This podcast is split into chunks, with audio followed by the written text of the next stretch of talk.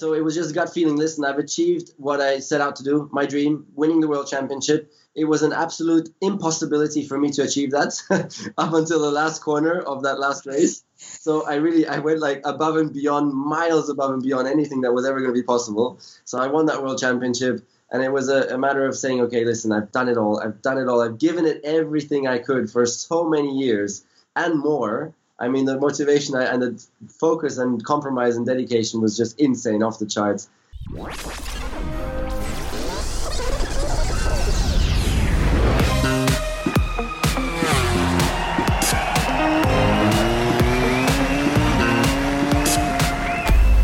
was green tea. It was very nice. Let's get going, shall we? Classic millennial. I know. Hello, welcome to Last on the Brakes with myself, Matt Dunn, and Fran Wyld joining me as ever, the MotoGP podcast. You were just listening to our guest on this week's show, Nico Rosberg, the 2016 F1 World Champion, telling us exactly what prompts a racer at the very top of their game, just having won their first World Championship, what prompts them to decide to bow out and go chase something new completely, altogether. Fran, that's one topic we're covering this week. Hello and welcome. What else are we going to be talking about with Nico this week? Hello. I hope everyone caught my shocked face there as you segued so quickly from telling me about your green tea uh, into pressing record and then starting the show. Um, hi, everyone. So, one of the topics we will have quite a few chats about this week is Moto E, which we know and love as commentator in your case and pit lane reporter in mine um, and sustainability, electric racing, all of that kind of stuff. Some really interesting stuff, I think, uh, coming from Nico, who's definitely turned himself into a bit of an expert on those. Uh, but then, of course, as well, F1 world champion and now YouTuber, podcaster, so many things in sort of content creation. Talking about focus, single mindedness, maybe some transferable skills, some things where he has to rein himself in. Interesting chat, I think, definitely.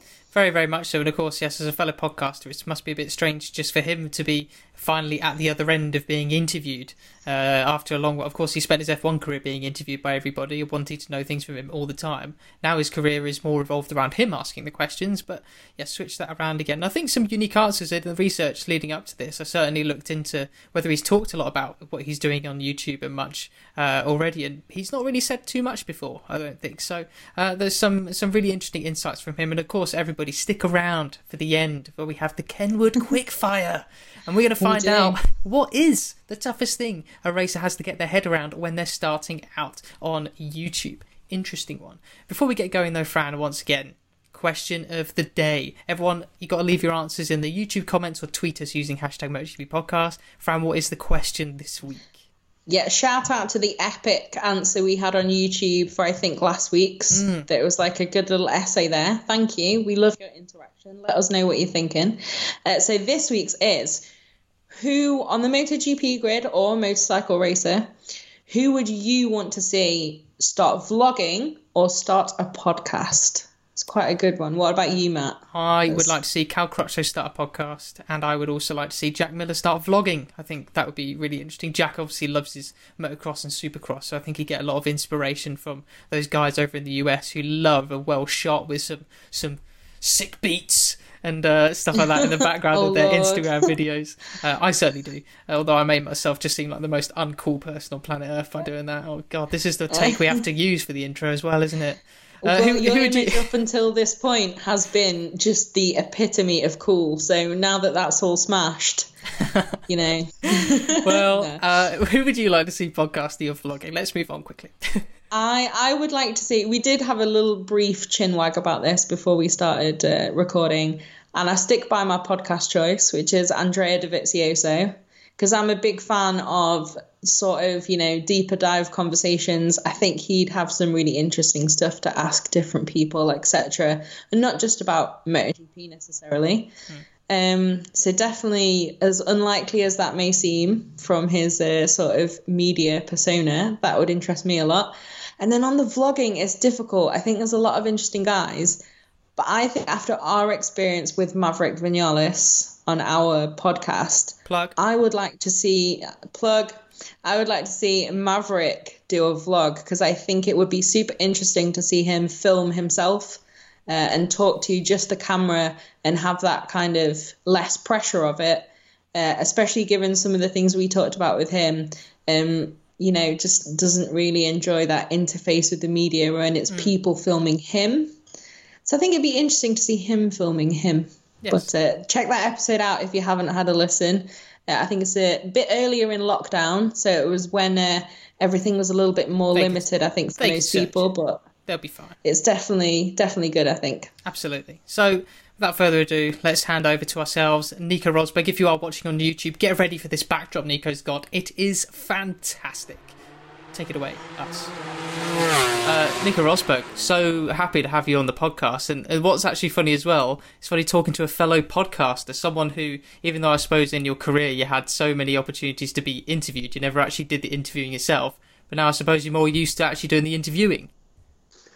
Yeah, it's great to be here as well on this podcast. Uh, I'm a big fan of MotoGP, uh, GP racing. It's it's always fun to watch the racing, so it's cool to be on here. And yes, for me, it's a bit un- unusual at the moment because uh, I do a lot of uh, interviewing, so being in your role, but now switching around again. Although I'm doing, I mean, I'm doing both, so uh, so I'm pretty good. I'm getting used to both sides, but I really enjoy the interviewing as well. It's really fun to like uh, to get the best kind of answers out from from the guests. It's really fun. So let's see how you guys get on, and if you get the best answers out of me today. Challenge accepted. Hopefully, I imagine it's quite different as well because in like F1, just like MotoGP, it's quite like quick answers in the pen you've got to basically say the same things. In your case in like four or five different languages natively for the broadcasters just walk around there say the same thing and then that's kind of it. But now it's interviewing is really much more a conversation isn't it? So it do you kind of wish that there'd been a little bit more of that when you were the one being grilled? No it's okay but i really do enjoy the way it is now that it's very conversational and and it's about having a chat so let's see if we manage to do that as well today in a very relaxed manner. That would be fun.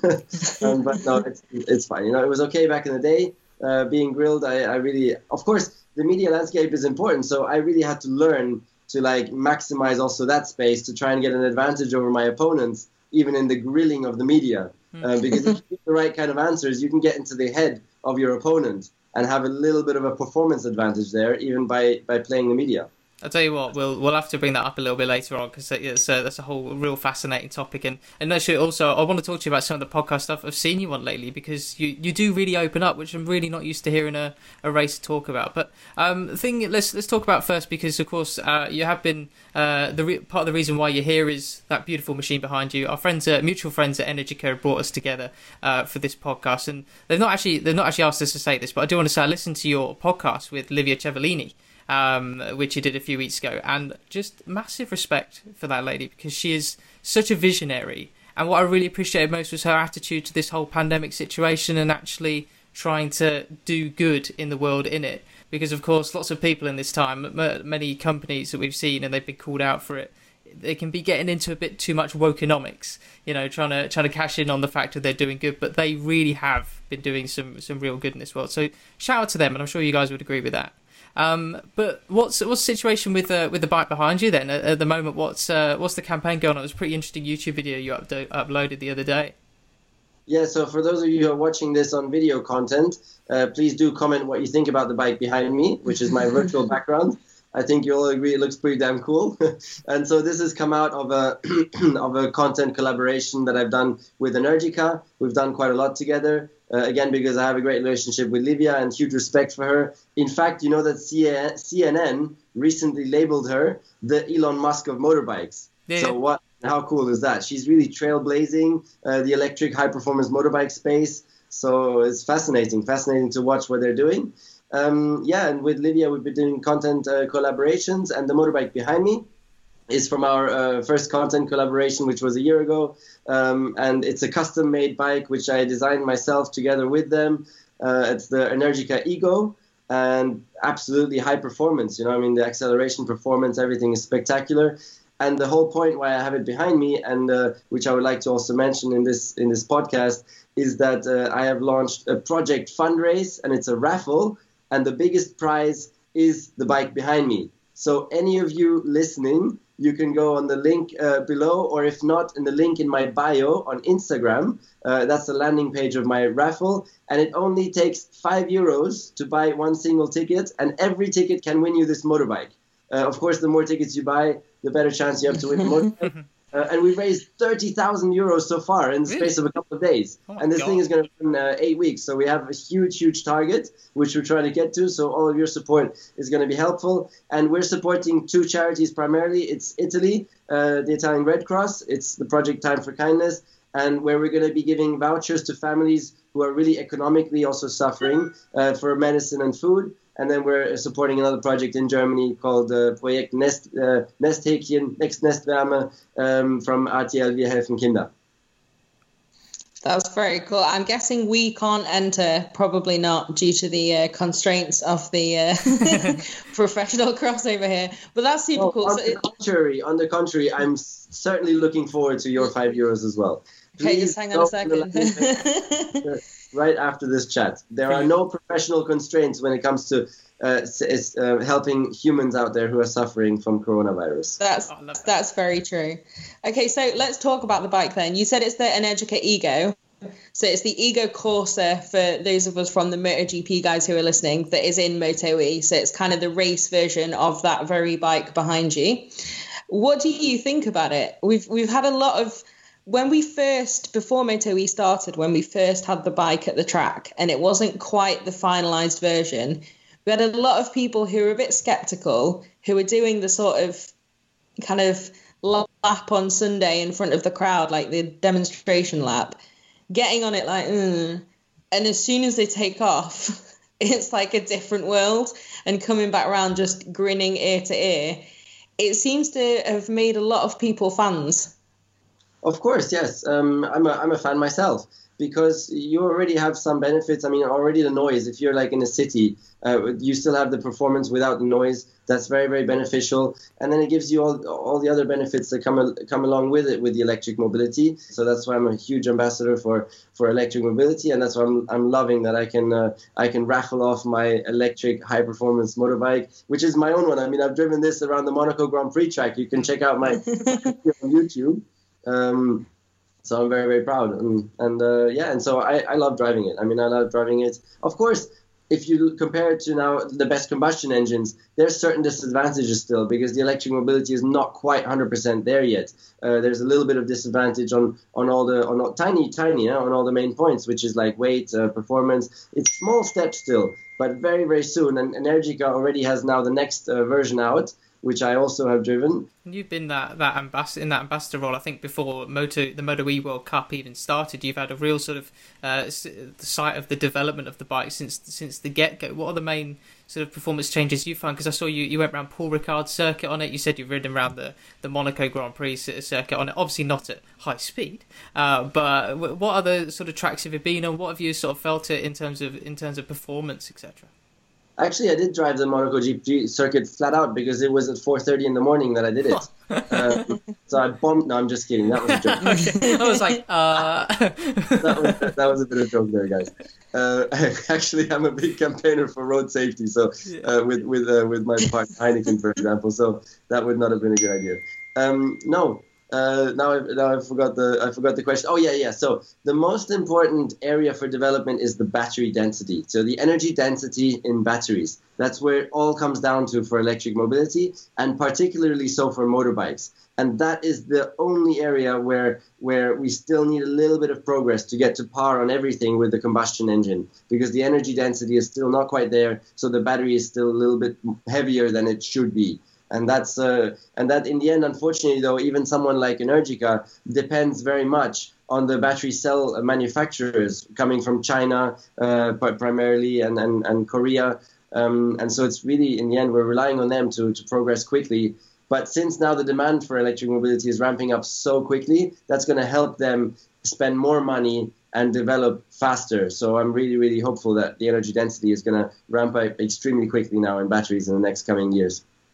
That that kind of stuff has always been really interesting to me because I think normally as a sort of civilian, you think of a battery and it's just made of one thing or another, and then it does X or Y. Uh, it's like kind of like solar panels. Like I had no idea that there's so much internally that you can change and different materials that you can use to get different kind of outputs. It's really interesting though as well how quickly it's moving, like you said.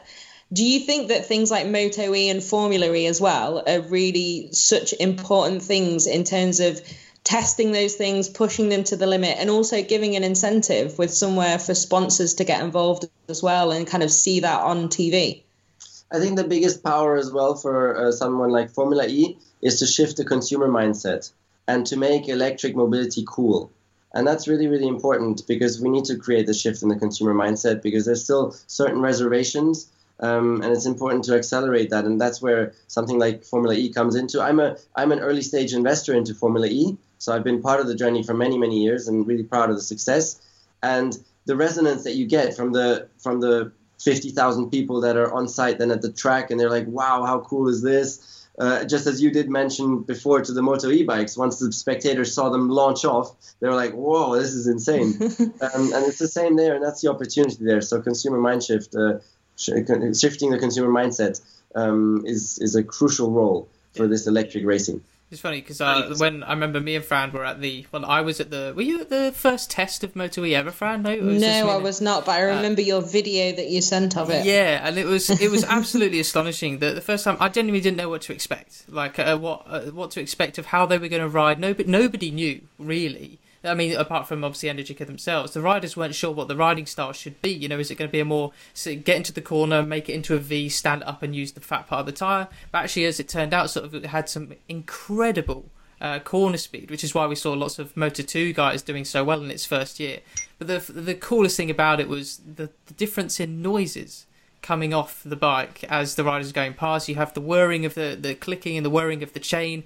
The you can actually hear the tire being sort of shredded basically, which was one of the coolest things. And then also, and as you mentioned with the consumer mindset part, one of the coolest things that happened last year, the thing that really changed, I think, a lot of people's mindsets was uh, down, I think it's turn seven at the Sachsenring. There's this long downhill left hander. And Eric Granado, there was a beautiful slow mo shot of him just lighting up the rear, and there was blue smoke billowing off that rear tyre. And, in, and instantly, that had all the sort of the generation who were like, I like 500 two strokes, or I like no traction control on my MotoGP bikes. All those guys went, huh, that's smoking the rear tire like a 500 two stroke did. That's really, really cool. And uh, that sort of thing is the, the performance being the same, as you yeah. say, is, is, is the number one aspect that's going to convince a lot of consumers this is the way to go. And I think, yeah, yeah. Moto E last year, I mean, just super, super exciting. Yeah, not only performance, price also, unfortunately. Uh-huh, uh, yeah. Price is, is just as crucial. Um, and we're we're really really close now. I mean, Energica with their latest ego, it's getting really close. So uh, so we're really getting there, which is exciting and great for for Livia and her company as well. It's even more impressive as well, considering they're such a small company, and usually kind of price and that kind of stuff will come down with scale. Yeah. But they're still like just kind of a, not a small company like me starting something in my garage, but definitely it's such a committed group of people within that company who've really put in so much to get to where they are now. Yeah. So yeah, it's an impressive, impressive thing. Let me just add though. I mean, comparing Formula One, it's yeah, not. They don't. They don't conflict. Formula One is one thing. Formula E is another thing. I will forever be the biggest Formula One fan. Uh, I just love it. I love the sport. Um, and Formula One is the gladiator. It's the you know it's the high performance entertainment business. But also there, we mustn't underestimate the, the, the race to road transfer technology that's happened in Formula One has been really, uh, I mean, um, huge. If you look at the hybrid engines, the hybrid technology has been developed in Formula One, and hybrid engines are the most efficient engines in the world today, more efficient than electric engines. Um, and so there's huge merit there.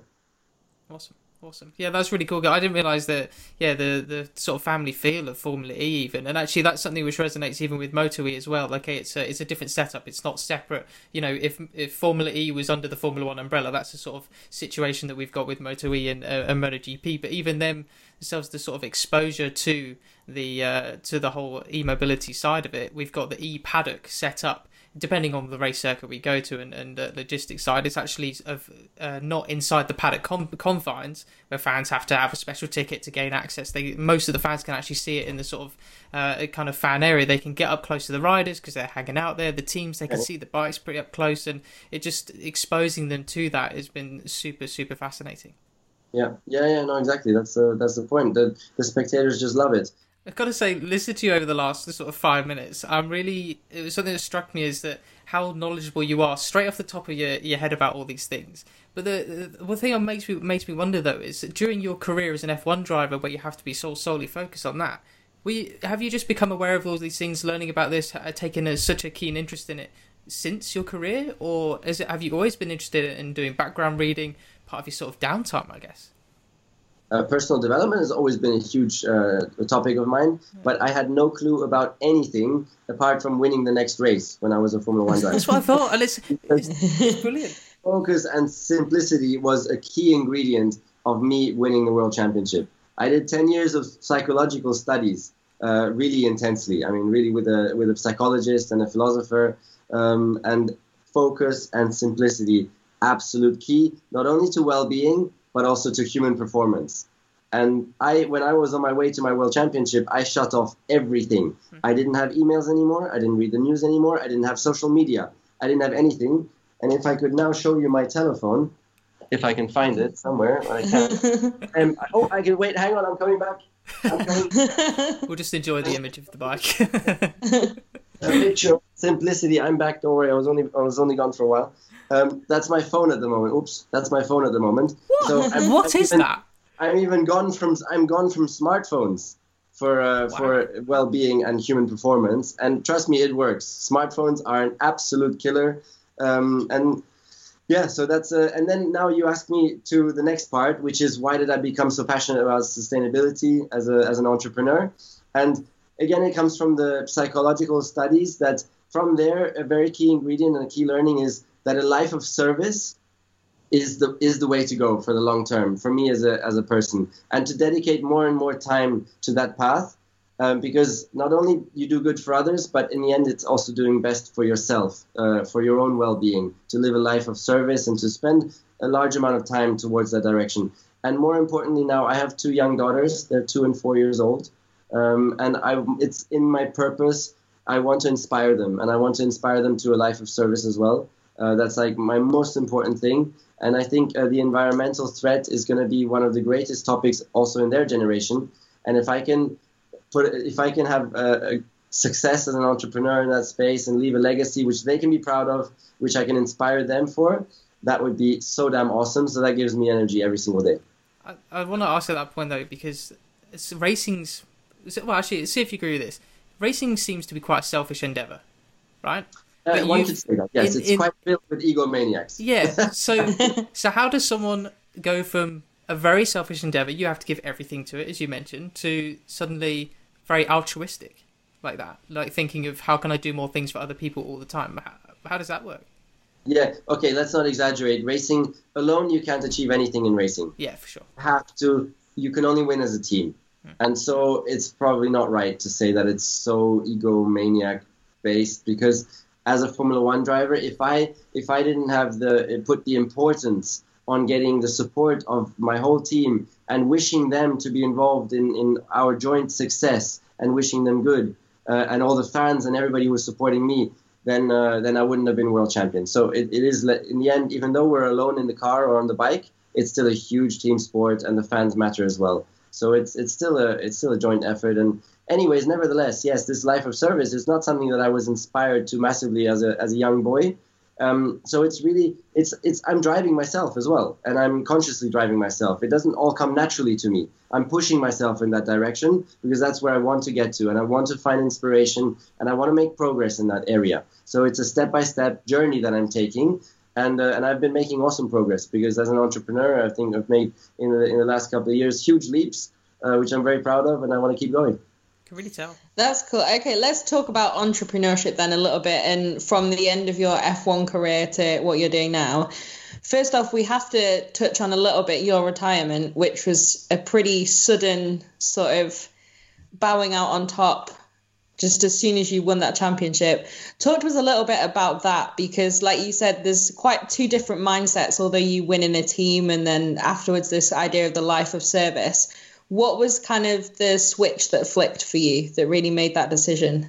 Okay, so there's not one way to do it. You have the Valentino Rossi example, which I totally respect. I mean, he's he's uh, as long as he's not out there just because he's uh, he I don't know he, he doesn't want to uh, he's scared to stop or whatever. As long as he's out there because he really just loves it and wants to continue the fun. So it was just gut feeling. Listen, I've achieved what I set out to do. My dream, winning the world championship. It was an absolute impossibility for me to achieve that up until the last corner of mm-hmm. that last race. So I really I went like above and beyond, miles above and beyond anything that was ever going to be possible. So I won that world championship and it was a, a, matter of saying, okay, listen, I've done it all. I've done it all. I've given it everything I could for so many years and more. I mean, the motivation and the focus and compromise and dedication was just insane, off the charts.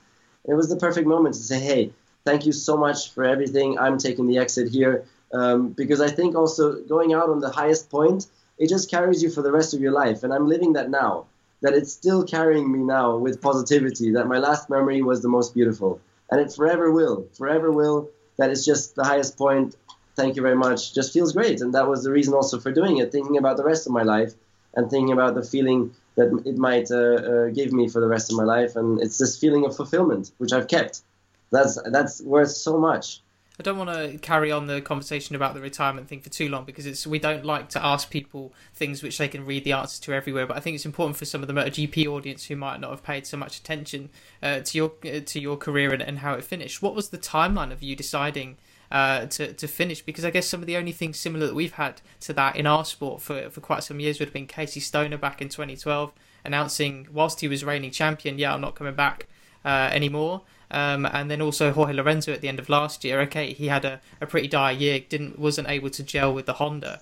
But as was seen when he was testing for Yamaha at the start of this year, the guy still had the pace. And if he did wildcards, he'd be a contender for the podium in the win. So technically, he, in a way, bowed out kind of still at a near top of his game. But what was the timeline for you deciding, like, I'm out, guys. Cheers. Was it that last corner when you won the championship? no, no. So the timeline was uh, four races to the end when I had the huge championship lead. Right. There, the feeling came that okay, if I do win this thing, then I'm out. Cool. Uh, it was the perfect moment. But but one thing is thinking it. The second thing is doing it, which is scary as hell. I mean, it's scary as hell to leap. It's like if you guys suddenly tomorrow decide, okay, I'm just quitting my job without knowing what's coming next. You can imagine that's going to be pretty scary. So yeah, I had no clue what was coming next. Um, and so, but I just went for it. I went for it. I took the courage because being courageous also in my life is something that's important to me um, just going for things and, and not thinking too much and just you know committing. So I, went for it. I went for it and uh, no regrets because it's been awesome since. That's cool. Yeah, I think it's something we've talked about a little bit with a couple of other guests as well. That it's like single minded focus can be such a positive thing. And they look around and they see people around them in their lives who maybe haven't quite had that and haven't got that kind of guiding principle. But it seems you had that even to the point of saying, okay, now I'm going to make it something different. It's pretty yep. interesting. It's pretty interesting. And I like as well the legacy thing because this is such a common conversation, especially on the internet with people like, oh no, you shouldn't race on because you're not winning anymore, or oh, you should do this. At the end of the day, like for someone, if you want to do that and bow out on top and you know that's for you, then that's great but I don't really understand the attitude sometimes of other people being like, no, you shouldn't do your favorite thing anymore because yeah. you're ruining your percentages. There's both, like, both, both, views. There has to be both views, and, and one needs to have empathy for both sides. But leg- legacy for me comes in two different ways. Legacy comes in terms of your results, you know, whether you could be statistically called the greatest of all time. It's something actually an upcoming guest of ours we interviewed the the greatest of all time, the most decorated downhill mountain bike racer of all time, Greg Minnaar. That's going to be uh, the episode after this. And 2010, Rossi had his first big accident where he first missed proper proper race. He broke his femur or his leg and, and whatnot. And actually, interesting watching it last night, not in the lead up to this interview, just out of genuine pleasure. Um, there were the journalists back then were saying, "Hey, this is this is probably the moment Rossi goes. This is probably the moment he retires." 2010. Yeah, 2010 because he broke his leg and he had his first big injury. Oh and goodness. that was that was super fascinating to hear people that. And actually, it, even then, I think there's a couple of things just sort of stuck in my mind. Then imagine staying in 2010 when Rossi just broke his leg in that free practice session at Mugello.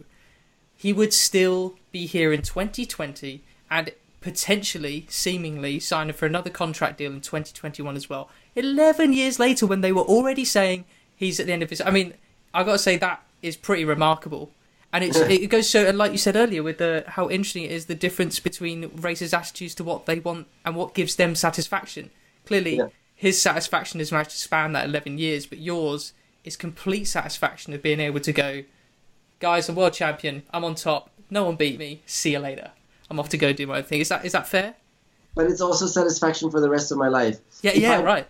if I bow out at the back of the grid where the young guys are destroying me, it will. It's a memory that will that will re- remain for me somehow for the rest of my my life. And this way now, I was the fastest guy when I went out, and it, it's you know it's like. It's, it still carries me, as I said, with this fulfillment and, and with being proud and everything. And it will. It's just a. I mean, it's so great for, for the next 50 years. You know, it's so powerful this the sport thing, hmm. and therefore, for, for me, it's that's a bit personal though. Huh? I mean, I understand that all my fans were super sad, and I'm really sorry for that. But uh, I don't know. There's no right way or wrong. I don't think. That's true. Yeah, Well, that was, so- that was super interesting. if we've we've covered that then you've bowed out on top where does then the decision come from to go into youtube and all of these kind of things open yourself up so completely to a completely different world really you've done some stuff on tv as well. You've got youtube you've got podcasts you're an entrepreneur all of this stuff. Where did that come from? Well, if I want to have success as a sustainability entrepreneur, which I would consider myself now, the greater my audience, the greater, the more people I can take along on the journey, the more impact I will have, and the more successful my entrepreneurial uh, uh, activities will be. So that's really uh, that's uh, adding one and one and one. You know, I mean that that's pretty simple. And so it was a big of great importance to me to build my my following on social media, my reach, and take more more of you maybe listening now as well along on my journey as a sustainability entrepreneur. And uh, and YouTube was the obvious one. YouTube, I love doing YouTube. It's really fun. Uh, it's exciting. It's a very very big challenge as well. It's not easy to create engaging videos like longer form content. Um, and then also podcasting, which also which my podcast also runs on YouTube. But it's a great platform to where which it, it's an it's an engagement enhancer because people who engage in YouTube are not the people on Instagram who are just flicking through. On YouTube, it's a decision to wow, I want to spend minutes with this content now and with this person and with Nico and his activities. So it's a very, very different and much higher form of engagement. And that's why I believe strongly in YouTube and was very committed to doing it until Corona came around and has made it all a bit more difficult. or, or easier in some ways because a lot more people are more available to do your podcast, as we found. But um, it's interesting. So, uh, a little backstory for you. My uh, most interesting topic for me to discuss with you is actually the YouTube part because apart from doing podcasting, I've been working on the MotoGP social media team for some years, and so social media for me is is just endlessly fascinating. As well, I've got loads of convers- uh, questions I would want to ask you about that. I can't ask them all, obviously. Fran is a big F1 fan, and so has obviously known you for many years as well. But for me, with YouTube, knowing as a, as a very casual F1 fan, having heard of you before, if you lined up all those drivers in the 2016 F1 grid and said, right, for next year, one of these guys is going to be basically a full time YouTuber, uh, I can't say I would have picked you out, Nico, but you've done it so well. And listening to you speak already, you've become such a. Well, I, I, I didn't listen to many great interviews with you before, but you're so clear and concise in your communication. Is that something you've picked up, or were you completely had all your research done with YouTube? You knew about communication and storytelling. You were like, "I'm ready to go. Let's dive in." Or did you? Has it been a learning process still, all, all along the way? no, well, first of all, not full time YouTube. Huh? no, no, Please. but no, like it's as part of your endeavors. considerable amount of time on, on YouTube and social media because I enjoy it as well. And uh, and then communication. Um, first of all, it, it does come naturally to me because I've had to do so much now along all these years, and I just I love to interact with the camera in that sense and to try and try and bring people into the content that I'm creating.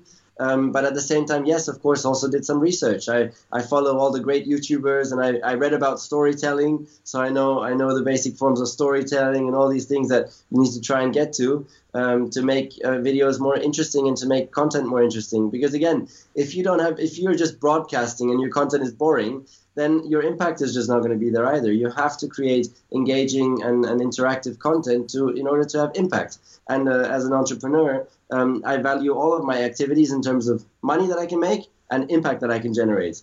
And if it's only money without impact, I won't do it. So impact is fundamental, and uh, you got to be good at social media to get impact going.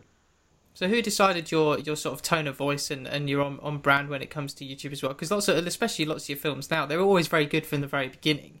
But I feel there's a slight difference now between how it is in 2020 compared to how it was in, in 2017 and whatnot. What who's who's decided all that? Then you from all your research, or have you some of your lovely videographers etc. come in and said, "Well, I think we should do this."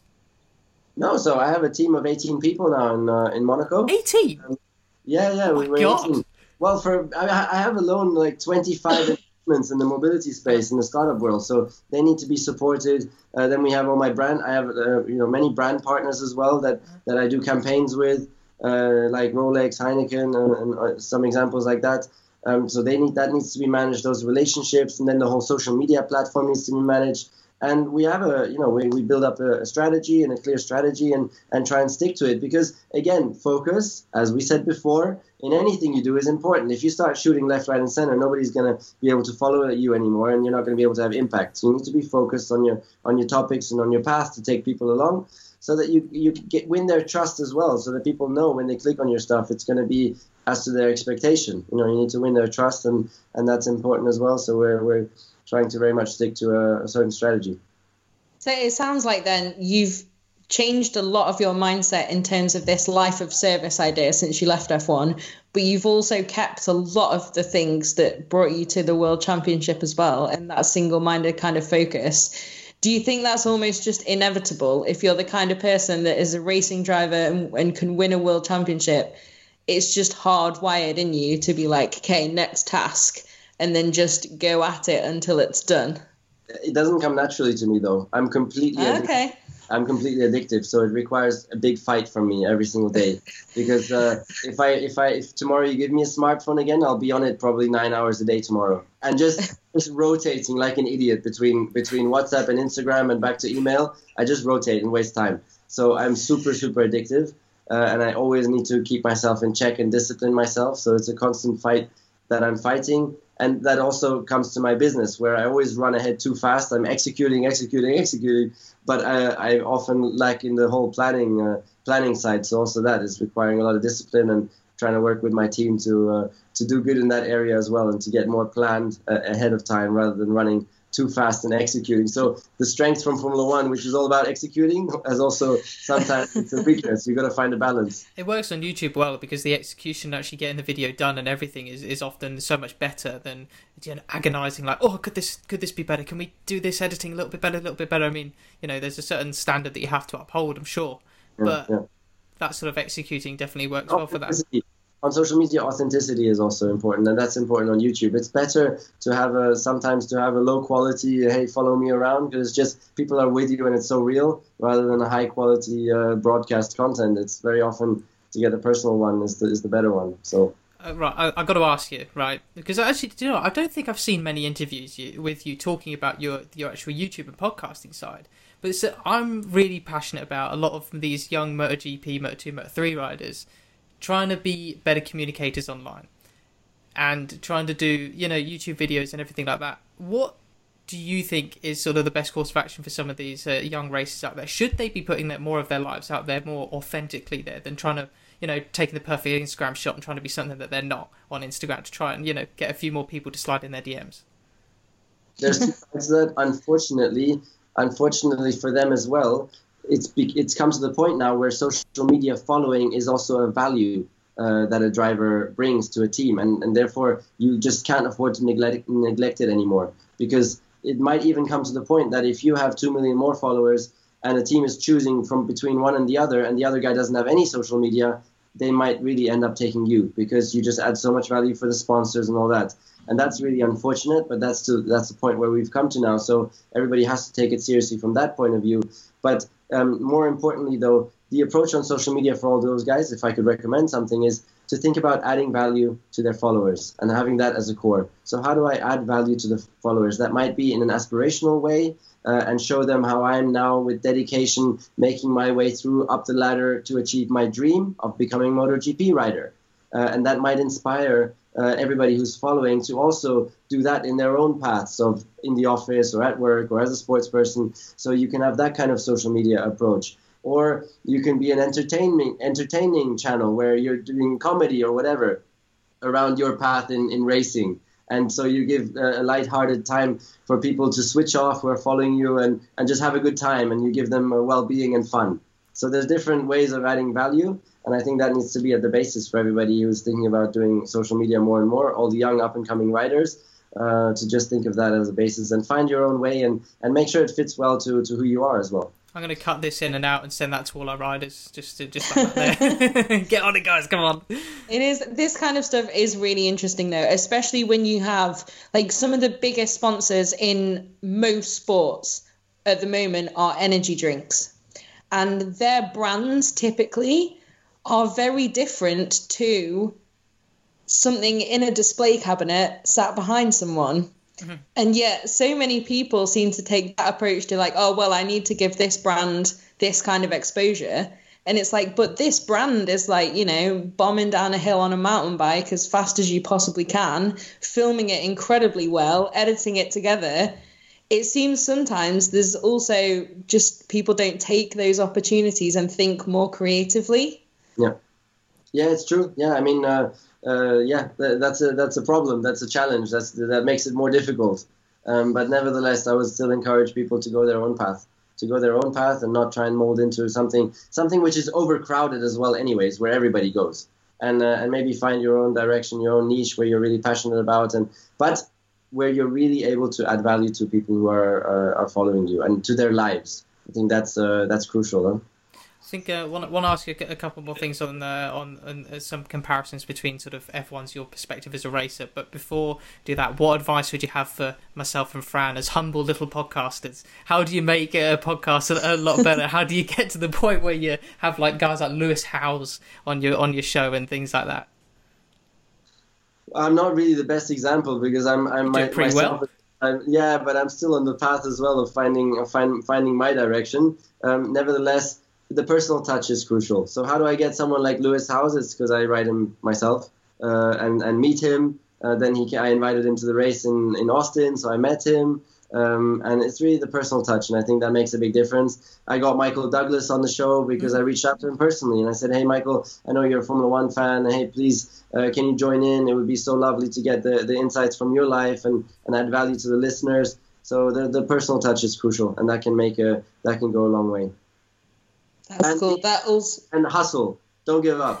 like if has, just ask another three more times and find find the best possible ways of adding value to that potential guest, to his endeavors, to his projects, to his life, uh, whatever. So really uh, uh, make clear how you, with your podcast, if he comes as a guest on your podcast, you're going to add value to whatever he uh, is requiring or his life or whatever, and keep reaching out. Sounds like you're going to have That's Gary cool. Vee on your podcast fairly soon, to be honest. no, we've been in touch uh, with him, yes, really? but uh, but yeah, but uh, let's see in the next couple of uh, months or years, maybe. That's cool. I'm fairly sure Matt would listen to that maybe 23, 24 times a day uh, if you had Gary Vee on there. that's true. That's true. Um, let's no. let's. Uh, so I want to just touch on a, on a couple uh, on a couple of things before uh, before we switch over to the final quick fire round. Um, but uh, we wanted to, to talk about uh, dealing with racing alongside and being in very close proximity in the same garage as some of the most successful drivers of all time. You mentioned earlier, of course, you were teammates with Michael Schumacher and, of course, teammates with Lewis back in 2016. Um, thing which sort of we're curious to ask you about is that mental pressure and dealing with that. I suppose a lot of what we've said already comes under sort of dealing with that. But what you know, can we talk specifically about that part, or how was how was that? Uh, yeah, best example. So um, uh, you know, I, I, had not even won a race when Michael Schumacher came into the team. So I had zero race wins. I was nobody, and Michael Schumacher was the greatest of all time. So you can see there's a little bit of a little bit of a, uh, like a disbalance there. Um, and so he also commanded the total support, uh, respect from his team, and I still had to build it. And we had a strategy meeting um, before the race, and the, the, the strategist of that day um, then addressed Michael Schumacher for his strategy and then addressed Michael Schumacher as well for my strategy. although, I, although I was sitting there, I'm I'm exaggerating. Of course, I did get the occasional glance, but more and more like definitely largely the attention was addressed towards Michael even for my strategy, and that was painful for me. Like like come on, well, what's going on here? Like I'm even the guy who's further up the grid. And I don't get the necessary attention here, and, and, and somehow like it seems like a bit of a lack of respect to me. Um, and uh, and that's the kind of like little bit of a struggle that I had to face. Um, and what I went did there in that in that sense was I, I mentioned my my um, my feelings to this to this person. I told him that you know I really deserve to have the same amount of attention as my teammate, and uh, so could you please look to do that in future and not get all give all the attention to Michael. So I really showed him that it was hurting me and that I that I didn't like it, and so I was quite you know I showed my vulnerability in the end. I, and I think that's important to communicate and show your vulnerability. There's a lot of power in that. So even though it seems like a weakness in the first moment, long term it's a strength. Uh, it really is a big big strength. And then the next meeting, boom. I think I almost got more attention than Michael in the next meeting because the person really took it on board, and I'm, I'm really thankful for that. I took it on board and, and adjusted, you know, accordingly. Um, and so that's an example that I of the uphill struggle that I faced facing uh, Schumacher and then Hamilton team internally. But I've always been a fighter, so I always take on such challenges because also in challenges is where you learn most, and in setbacks is where you learn most because uh, that's where you can really rise above and, and gain extra motivation, which normally you wouldn't have.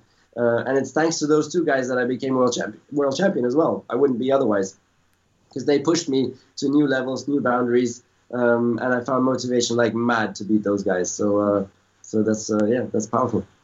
That's pretty interesting. As like two things there. One is that people's perceptions of you can change so much of a situation. So even just saying like, "No, I'm not going to sit here and take thirty percent of your attention, please," that can also make them think Not that you're bitter about it.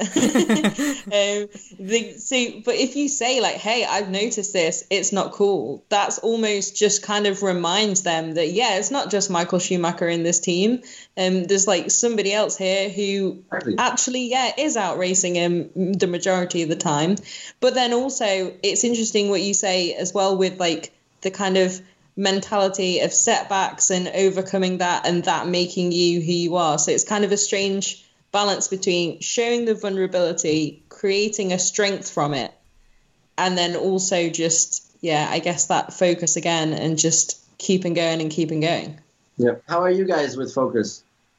Uh, d- don't really have much choice in this time. We've been incredibly busy, to be fair. like, yeah. I've had a couple coronavirus. Well, my best example would be do the last three months is just for us has been flat out because the only way you're going to still uh, actually provide value to to sponsors and, and actually a company make money is through the content you know? Yeah. and and so we've just been we've been doing a podcast every week. I've been doing instagram lives with different people. Fran's been announcing race cancellation after race cancellation. And then, and then announcements right? So what's been like for you fran? Uh, yeah for me i tend to be very very good at being very focused if there is enough stress in the situation. so it's like once I'm really sure that it's necessary, then I'm like absolutely a machine. But getting to that point, I can find quite painful. And I am quite guilty of definitely too much, just like, oh, well, just look at this. Oh, just look at this. And then past a certain point, you're like, hey, come on, let's do this. Let's, let's get in gear. Okay, so the Fran needs stress. Apparently, yeah. no, but it's, it's funny because it, it's it's funny when you feel like you don't have a choice in a situation, like because when it's just you you've got I write a to do list every day. I actually uh, I actually even spend time on a Sunday night. I write down every single thing which at that present moment I have to do that week, and I set it on a on Apple Notes and I have Monday, Tuesday, Wednesday, Thursday, Friday. And wow. then the night before each day, I actually set out the rough times to do it. It's a little disclaimer. I'm not some kind of freak here. I don't follow it to a T. Actually, quite a lot of the time, those times get moved back half an hour, or maybe even an hour, or maybe even two. Or maybe I just think stuff it, and I actually don't do it that time. But that's how I try and oblige myself to actually get those things done. And fortunately, unfortunately, in this situation, the last 12 weeks or so, we have just been so flat out that it's like there's no option for you not to do this stuff. So just crack on, you know. And, I find that I work best in in that situation. I guess. Well, it's it's not similar to an F1 driver and how they just have to get on and actually race as best as possible. But I best I guess that sort of kind of mindset is you can relate to that. No.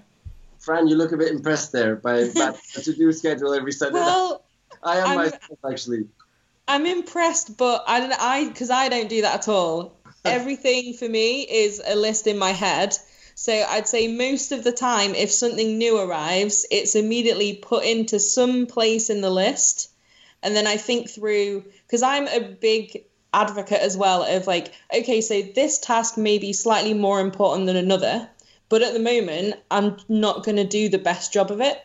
So I'm going to do this thing that's a little bit more fun. I know it'll be quick and easy. I'll get it done. And then you know you're going to do a better job of the other. So I'm constantly like this, like some sort of kind of graphics going across the screen of my life, figuring out what I'm going to do next and why. So fixed lists for me Yeah. would be a bit of a nightmare, to be honest. I don't know. I recommend it. To be fair, it, it does. It certainly helps. Not knocking it for you. Just yeah, yeah. It, it helps me not we, forget we things. also um, we also live together in Spain when we're at home in Barcelona. We're flatmates. So as long as this does not start encroaching upon my life too, then that's great. I will support you. Uh, that was a warning, Matt. be- Believe Yeah, me. yeah, yeah exactly. No, yeah, funny actually. Actually, I just realised actually probably a lot of the listeners don't actually know that that like because we work for Dorna and that's based in um in southern Barcelona. We actually me and Brandon lived together since we both sort of got employed there, just because it's easier. Like you know that someone's not going to kill you, and uh, when you share a house. that, and- that famous, really high risk in most of Western But- Europe. Yeah, I mean, so it's like yeah, but uh, yeah, so um, yeah, we, we lived together for some years now and, and worked together, and it's, it helps with it certainly helps with the podcast and sort of when you put two hosts together with sort of instant report, I guess, doesn't it? Yeah. so hey, let's uh let's do the the Kenwood quickfire because I just realised we've had you for nearly an hour now, Nico. Uh, apologies for to taking you out of your busy schedule. No, you don't understand what you've made me mess up now because I had like I had the last half hour. I had like really crucial things. So I've been like on the edge of my seat here, but Trying to you are, you are you are my absolute priority. As long as you put my raffle back in now. So if everybody's whoever is still listening now, first of all, respect that you're still on on this one one hour five in. Behind me, if you see virtually, I have my Electrica, uh, no, uh, Energica Ego high performance electric motorbike. You can win it. Link in bio on my Instagram. Link in bio on my Instagram. Go now and buy tickets, please. Every euro goes to a good cause. Fran and Matt, you're gonna do this right. I'm going to genuinely do this. And then maybe we're gonna see you, Fran, riding my Energica Ego motorbike through the south of Barcelona very, very soon. All, all expenses paid trip to. Monaco sounds good to me. Uh, oh yeah, no, by the way, you're also gonna win a. a I'm flying you. Flying you is not a good point. Good, good thing to say. I'm I'm uh, I'm bringing you into Monaco uh, for a night there where we're gonna be hanging out. Uh, so Fran, maybe we'll be having dinner in Monaco as well, and you can ride around Monaco with my electric motorbike if you buy some tickets to my raffle right now. perfect. Guys, it's obviously worth it. Come on, let's go. Yeah, like, like and subscribe to Nico as well. Got to say, we got we had to get that in beforehand. Right, let's let's move on. Let's the final thing there, the Kenwood Quickfire. So big thanks to to Kenwood. They supply walkie talkies, and apparently they do lots of other things as well, like make kettles. Um, so I feel like walkie talkie is not quite the branding that they've established. the commu- yeah the communication method in the MotoGP paddock. Um, but uh, I, I, they must also buy tickets now since you've mentioned them in the podcast, huh? okay, I didn't realize this was quite such a devil's bargain, but the more the merrier. okay, so it's Kenwood Quickfire. It's not too serious. It's not like an actual quiz whether there's a right answer or not. It's just relatively quick answers. You can ramble on a little bit if you like. But uh, the first question, which we always have, Nico Rosberg, coffee or tea? Uh, tea. Hmm. If you could ride your motorcycle anywhere in the world, so place or a track, where would you choose? Uh, it would be place and it would be Tuscany. Good. Solid choice. Okay, same question, but in an F1 car. Uh, F1 car would be Monaco and the Monaco GP circuit on a Monaco Grand Prix weekend. I was going to say a little bit less choice with an F1 car since you can't really go on a driving holiday around Tuscany. That is true. Yes. Uh, uh, so, what about your toughest rival? Uh, Lewis Hamilton. That's an easy one. Uh, your favourite TV, Netflix, Amazon, whatever series? Uh, Michael Jordan just recently. Okay. Uh, the person you learned the most from in driving? Um, maybe even Michael Schumacher. Michael Schumacher. Okay. Is your dad going to be mad about that answer? No, he was never able to teach me that much because I don't know if for all of you who are uh, working in the same space as your dad or something, it's sometimes a bit difficult to take to take the uh, the guidance from them. So I kind of shut down every time he was trying to give me instructions. I heard you talk about that on a previous podcast. Uh, what's a hidden gem in Monaco that tourists won't know about? Uh, oh my goodness. Um, Oh come on, that's not fair. um, no, I need to come back to it. Okay, okay, for- we'll come back to that. we'll, we'll come back to that. Uh, what about the your favorite interviewee on your podcast? Who's the favorite person you've talked to? Our hidden gem is the 300 SL Gullwing in my garage. Okay. It's locked. It's locked, so tourists won't be able to. I was going to say I'm not sure how accessible that is for tourists. But fair, fair, fair. They definitely don't know about it. Uh, yeah. So, who's your favorite person that you've interviewed on your podcast, or maybe just the best interview, not necessarily the person? um, person would be oh my goodness um, i would go for well let's go for on this occasion now we go for toto wolff who's my ex-team boss on uh, on, uh, on at the mercedes gp team. Good it was just a nice nice casual chat. This is a rat. Or, or no or I'd go for daniel ricciardo as well. That was funny as hell. that was, class. Uh, what's the biggest thing you had to get your head around when you started vlogging? Um, to not waffle on and to be uh, more concise. And I hope now people will will not say, "Well, what the hell were you doing today in this podcast?" Then you were waffling way too much. I, I'm I'm guilty of this on many occasions, and no, most of what I do is writing. And I'm now a big champion of the idea that if you have needed to use 500 extra words, you've not done it quite as well as you could have. I'm yet to learn the skill of that in talking. the talking. attention the attention span of all of us is uh, is going down every single day. So we, have to hook, we have to hook people with the first three seconds, and then uh, try and keep them keep them in thereafter. That's definitely true. Um, what is the thing you miss the most about racing, if there is something that's still?